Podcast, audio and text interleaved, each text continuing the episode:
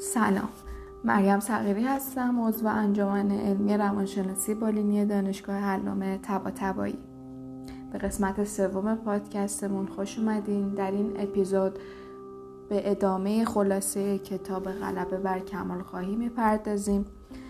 در این اپیزود گام های نخست برای تغییر و کمی فاصله گرفتن از کمالگرایی رو قراره با هم یاد بگیریم. توصیه می‌کنم که یک کاغذ و یک خودکار پیش خودتون داشته باشین. برین یه چایی یا قهوه بریزین و بیاین با هم شروع کنیم.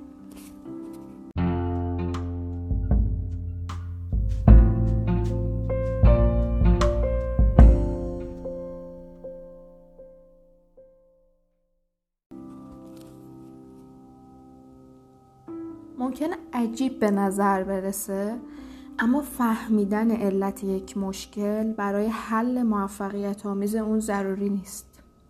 مثلا یه جراح می‌تونه پای شکسته رو ترمیم بکنه بدون اینکه بدون اون فرد از نردبان افتاده یا از پله افتاده یا در حال رقص زمین خورده. توی مشکلات روانی هم همینطوریه. یعنی درمان هایی که بیشترین موفقیت رو داشتن اونایی که به عوامل تداوم بخش مشکل در اینجا و اکنون می‌پردازند تا درمان هایی که در جستجوی علت مشکلات به گذشته برمیگردن البته مهمه که بعدا کمی به عقب برگردین و به عواملی که ممکنه توی شروع کمال, کمال خواهی نقش داشته باشه فکر بکنید. یا همون جمله کلیشه‌ای روانشناسا که همه چی به کودکیتون برمیگرده. این کتاب بیشتر بر درمان یعنی کلا روی درمان شناختی رفتاری یا CBT سوار هستش. به خاطر همین هم این رو کرده اینجا و اکنون رو داره تا به اینکه برگرده به گذشته. و در برابر کمالگرایی هم CBT خیلی درمان CBT خیلی موفقیت آمیز بوده.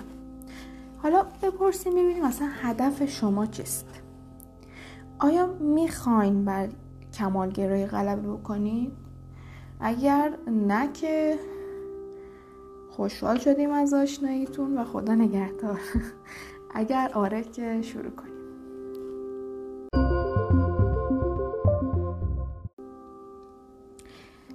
ابتدای دست کشیدن از کمالگرایی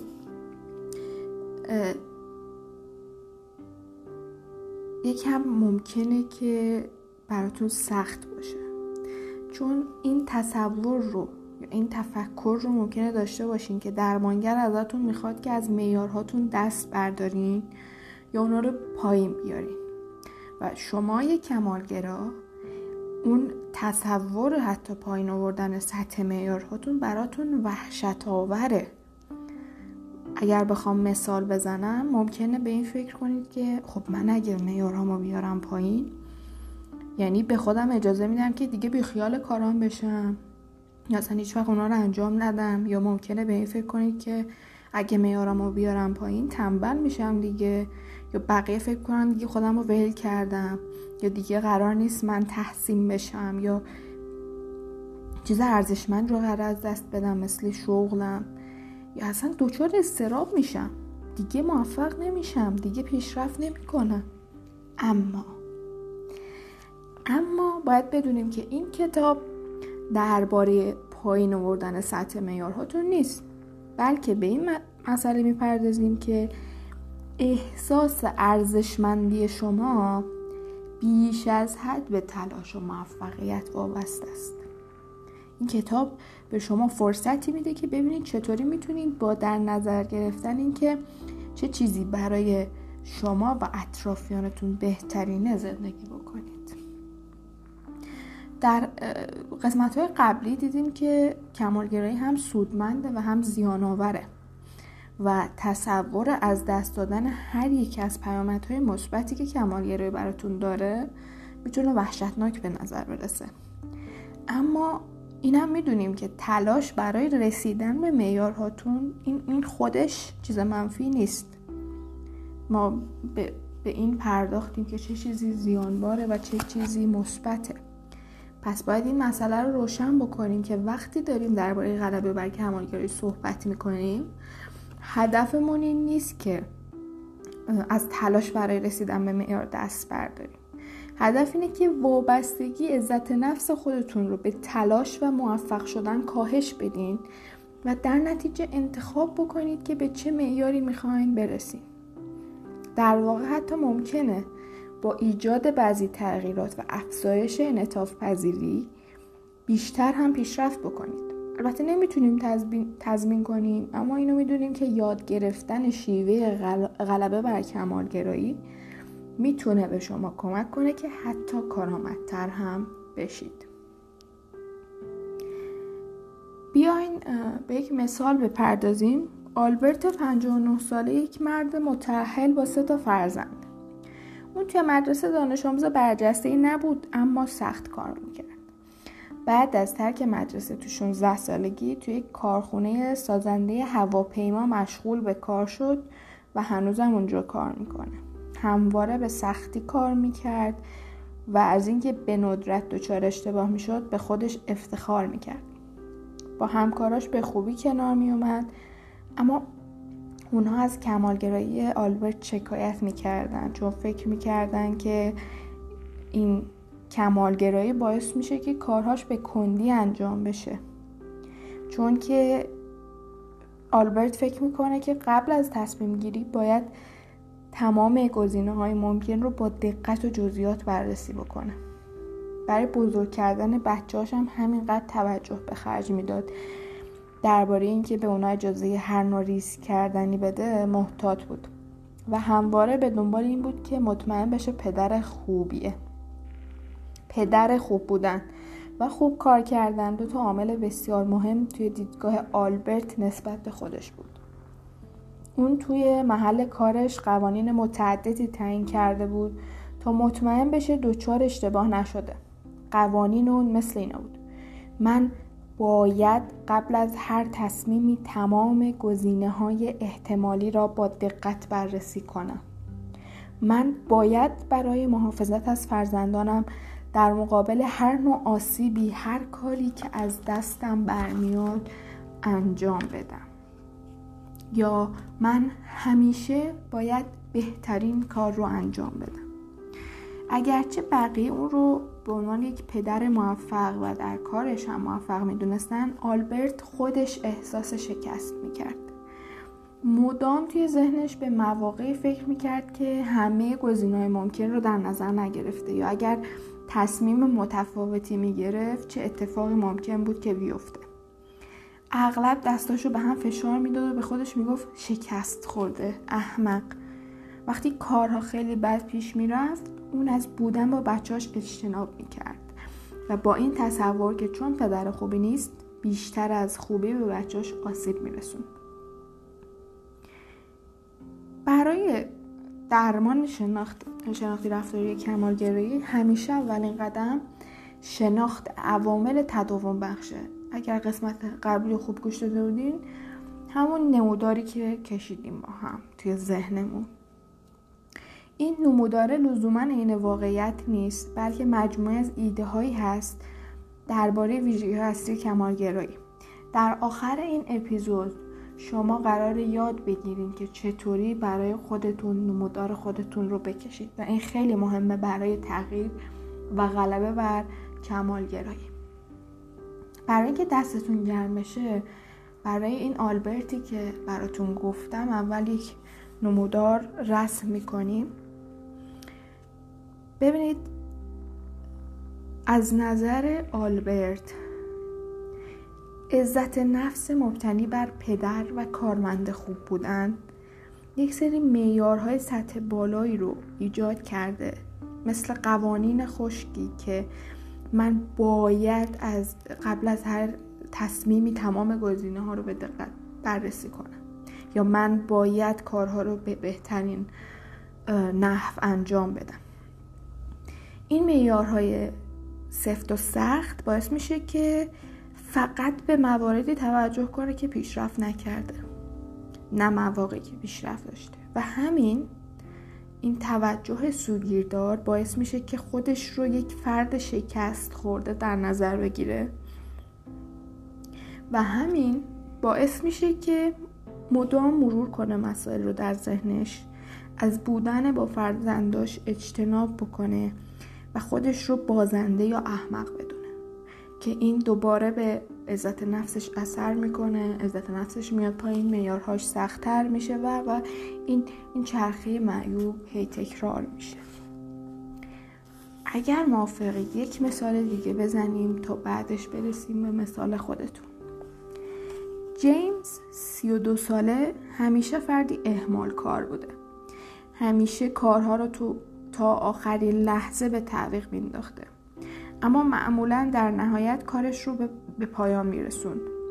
احمال کاری اون برای خودش چندان عذاب آور نبود اما متوجه شد که برای اطرافیانش خیلی ناراحت کننده است.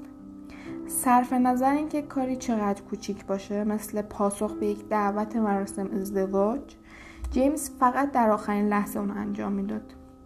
جیمز برای احمال کاریش دلایل روشنی داشت. معتقد بود اگه کار رو زودتر شروع کنه مدام می‌خواد بررسی کنه که درست انجامش داده و بارها تا فرار رسیدن آخرین مهلت تحویل کار رو مرور می‌کنه. انجام کارها توی آخرین لحظات شیوهی برای مقابله با کمالگرایش بود. با وجود اینکه عقیده داشت اگر کاری ارزش انجام دادن داشته باشد ارزش این را دارد که به بهترین نحو انجام شود. ببینید این بایدها این ترین ها اینا معمولا این همیشه هیچ وقت ها معمولا می‌تونن نشانگر کمالگرایی باشن. اینو تو پارانتز گفتم. اما به دلیل به تعویق انداختن کارها تا آخرین لحظه معمولا جیمز تو کارهاش خوب عمل نمی‌کرد. یا اشتباهات احمقانه ای مرتکب می‌شد. مثلا کارت دعوت عروسی رو بدون تمر پست می‌کرد. اون کاری رو انتخاب کرده بود که در اون وظایف زیادی بر عهده نداشته باشه چون نمی‌خواست تحت فشار و استرس پیشرفت قرار بگیره. اگرچه بخشی از وجودش احساس می‌کرد که از استعدادهای بالقوهش استفاده نمی‌کنه. بخش دیگه نسبت به این موضوع واقعی بین بود که بر عهده گرفتن یه نقش مسئولانه تر برای اون استرس زیادی ایجاد می‌کنه. الان اگر بخوایم نمودار جیمز رو بکشیم این فرد عزت نفس مبتنی بر پیشرفت داره و این باعث میشه تعیین معیارهای دشوار و قوانین خشکی مثل من باید همیشه کارها را به بهترین نحو انجام بدم. میشه. و همین معیارهای دشوار باعث میشه که کارها طول بکشه و استرس ایجاد بکنه. این استرس باعث به تأخیر انداختن کارها و اجتناب از مسئولیت ها میشه. و همین باعث میشه که به دلیل عجل اشتباه بکنه و در کار موفق نشه. و در نتیجه خودش رو یک فرد شکست خورده در نظر بگیره. همین باعث میشه که عزت نفس بیاد پایین معیارها دشوارتر بشن کارها طول بکشن و این دوباره این چرخه معیوب. و اما برسیم به اصل مطلب. ترسیم نمودار برای خودتون. چیز آسونی نیستین چون هر دو نفری که کمالگرایی دارن به هم شبیه نیستن. ممکنه کمالگرایی یک فرد به خاطر ترس از شکست تداوم پیدا بکنه. شاید اصلا شما از شکست نترسین اما عامل قوی تری داره کمالگرایتون رو ادامه میده. مثل درست بودن و محق بودن همیشگی. یا ممکنه مواردی باشه که حتی مطمئن نیستین که این کمالگرایی هست یا نه. یا چطوری اصلا من اینو ترسیم بکنم. اب نداره. شروع بکنید. قدم اول مهمترین قدم همیشه. من هشت سوال قرار ازتون بپرسم و اگر کاغذ و خودکار رو اول پادکست نیاوردین الان دیگه وقتشی که بریم بیاریم.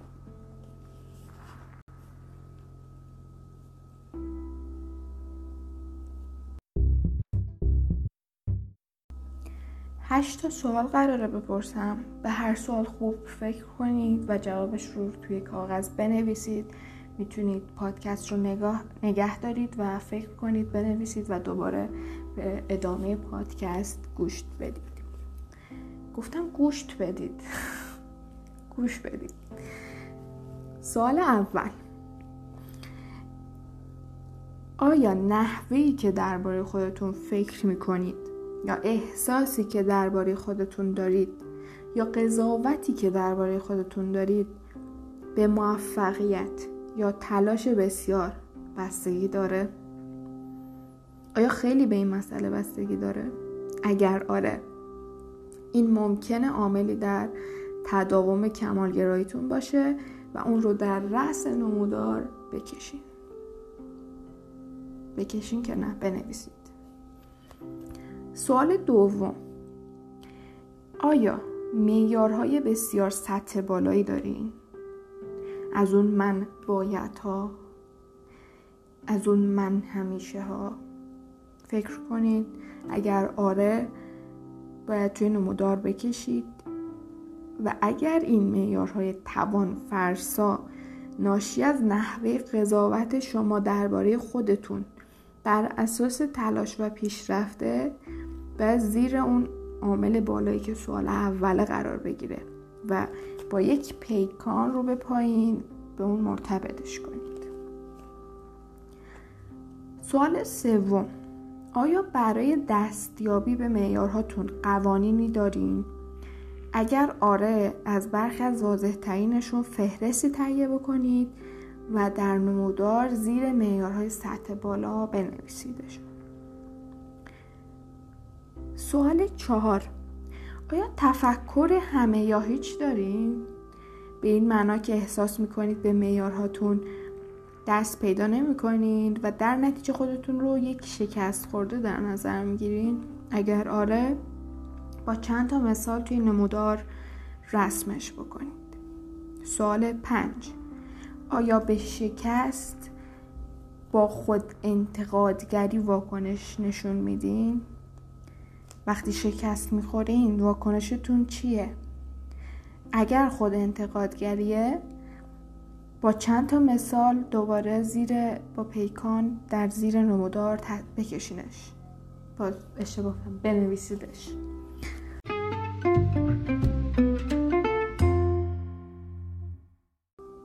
سوال 6 توی نمودارتون مثال هایی از رفتارهای مخرب مثل اجتناب، احمال کاری، وارسی مکرر، خیلی به جزئیات پرداختن، خیلی با وجدان بودن، انجام چند تا کار به طور همزمان. اونا رو قرار بدیم و فکر کنی که چه عواملی باعث این رفتارا میشه. آیا شکست در رسیدن به معیارهاتونه؟ یا خود انتقادگری؟ اضطراب غمگینی چیه؟ پاسخاتون رو دوباره توی نمودار بنویسید. آخ چون نگفتم. بکشید. سوال هفتم. فکر کنید اضطراب غمگینی و استرس چطوری در چرخه کمالگرایی تاثیر می‌ذاره؟ این عاملا بنویسید. و سوال آخر. این سوال اینطوری نیستن که گوش بدین بعد ردشین بره ها باید بنویسین. چون اگه ننویسین دیگه چرا اصلا دارین به این پادکست گوش میدین؟ یکم دعواتون کنم. سوال هشتم. اگه دیدین گاهی اوقات به معیارهاتون دست میابید اون رو با یک مثال توی نمودار بیارین و به این فکر کنید که چگونه به این موفقیت واکنش نشون میدین. و اون واکنش چقدر ادامه پیدا کرده. و آیا مهمتر از اون این موفقیت رو دست کم گرفتین؟ اگر آره این رو هم در نمودارتون بنویسید. رسیدیم به پایان پادکست. اگر هر سوالی دارید می‌تونید در ID clinical psi psi اینطوری P S I نوشته میشه. clinical psi underline ATU با این ID می‌تونید در اینستاگرام یا کانال تلگرام با ما در ارتباط باشین و اگر هر سالی در کشیدن نمودارتون داشتین می‌تونید از ما بپرسید. خوشحال میشیم که جواب بدیم تا هفته آینده که به قدم دوم غلبه بر کمالگرایی قرار بپردازیم امیدوارم که نمودارتون رو رسم بکنید و بیاید با هم ادامه بدیم. امیدوارم که پادکست مفیدی بوده باشه. مرسی که تا اینجا همراه من بودید. فعلا.